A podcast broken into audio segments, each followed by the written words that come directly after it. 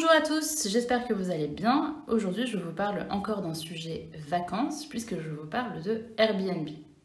Airbnb, pour ceux qui ne savent pas, c'est un site de location de logements de particulier à particulier créé en deux mille huit par des Américains surdiplômés, comme par hasard. Et ça désigne par extension les logements qui sont sur ce site. Tant et si bien qu'on ne dit pas mon studio de location, mais mon Airbnb. C'est tout de suite plus chic et ça permet de noyer le poisson si vous n'avez pas envie de dire que vous avez loué la chambre du fils d'une retraitée pour les vacances. Et c'est bien là que réside le charme de Airbnb. C'est une porte grande ouverte sur l'intimité des gens. Bien sûr, il y a les pros, ceux qui louent des studios témoins fonctionnels avec des tableaux IKEA, mais il y a aussi des gens qui vous laissent investir leur vrai chez eux avec toute leur vie à l'intérieur.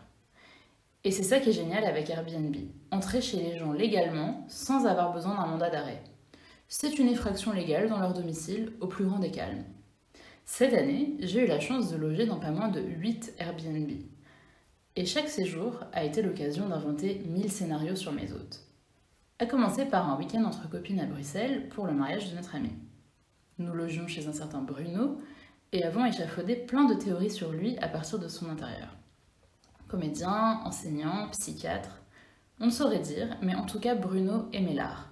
Son appart était dans un immeuble d'atelier d'artistes et il avait un lecteur de vinyle et une incroyable collection de pièces de théâtre. C'était évident qu'il fumait des joints dans son salon avec ses potes. Mais Bruno est quand même resté une énigme, surtout lorsque nous avons trouvé un hôte très fleur bleue dans une des chambres. Bruno sortait-il avec ses étudiantes? Ou avait-il, plus simplement, sa fille un week-end sur deux? On ne le saura jamais, de même qu'on ne saura jamais, mon copain et moi, si notre hôte Georges, bruxellois toujours, était consultant, puis bar ou microbrasseur en reconversion.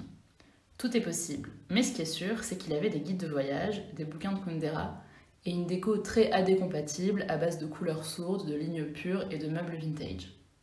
On peut vraiment s'imaginer tout et n'importe quoi. Qui fait un grand voyage par an parce qu'il a un boulot chiant qui paye bien, qu'il a passé un an de backpacker honteux et qu'il se repent aujourd'hui en faisant des séjours à vélo, ou qui sait qu'il est auteur pour le guide du routard et que c'est juste les livres qu'il a écrits dans sa bibliothèque. C'est tout le charme des Airbnb. Les hôtes quittent les lieux, mais vous pouvez les deviner dans le moindre magazine qui traîne, dans le choix de la vaisselle et dans la couleur des draps.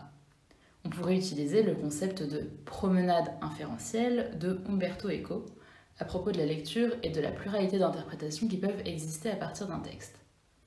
Chaque séjour dans un Airbnb est l'occasion d'une promenade inférentielle à propos de vos hôtes et de leur parcours de vie, de leurs croyances et compagnie. C'est comme une mini-enquête de terrain. Jour après jour, vous collectez des indices jusqu'à avoir une vague idée de la personne chez qui vous logez. Ce qui est largement facilité si l'hôte est présent. Par exemple, lorsque je suis allée à Sète, j'ai logé chez Natacha, franco-polonaise retraitée à la peau orange. J'ai forcément remarqué plein de choses. Déjà, je me suis dit qu'elle devait pas avoir une retraite de dingue, puisque sa chambre d'amis était en Airbnb, et parce qu'elle donnait des cours particuliers le jour de l'ascension. Comment je le savais? Tout simplement parce que sa sonnette a retenti super fort et m'a réveillée super tôt le jeudi de l'ascension. Au passage, je me suis dit que j'étais dans une résidence dont les promoteurs avaient tout conçu pour les seniors, vu euh, la, la force de la sonnette. Ensuite, lors de la remise des clés, j'ai pu constater un fort penchant de mon hôte pour le développement personnel et les médecines parallèles, par un rapide coup d'œil sur la bibliothèque, tandis que la somme d'objets ethniques et le porte-clés Belgium me laissaient penser que j'étais chez une globe-trotteuse aguerrie. Globe-trotteuse contrariée pourtant par notre ami Covid, puisque je ne tardais pas à découvrir que Natacha était anti-vax. Les médecines parallèles constituaient déjà un indice solide, mais l'hypothèse a été confirmée par un sticker hyper explicite sur le bureau de l'intéressé quand j'ai voulu lui laisser un mot de remerciement. Bref, j'avais beau réprimer mes instincts de stalkeuse chevronnée que je tombais malgré moi sur une pièce du puzzle, Natacha, dont je n'aurais jamais croisé la route sans Airbnb. Et c'est ça qui me plaît aussi, c'est que derrière le côté impersonnel de la plateforme et des annonces, vous finissez par avoir accès à une vraie personne avec ses qualités, ses défauts, ses petits grains de folie que l'algorithme ne peut pas voir.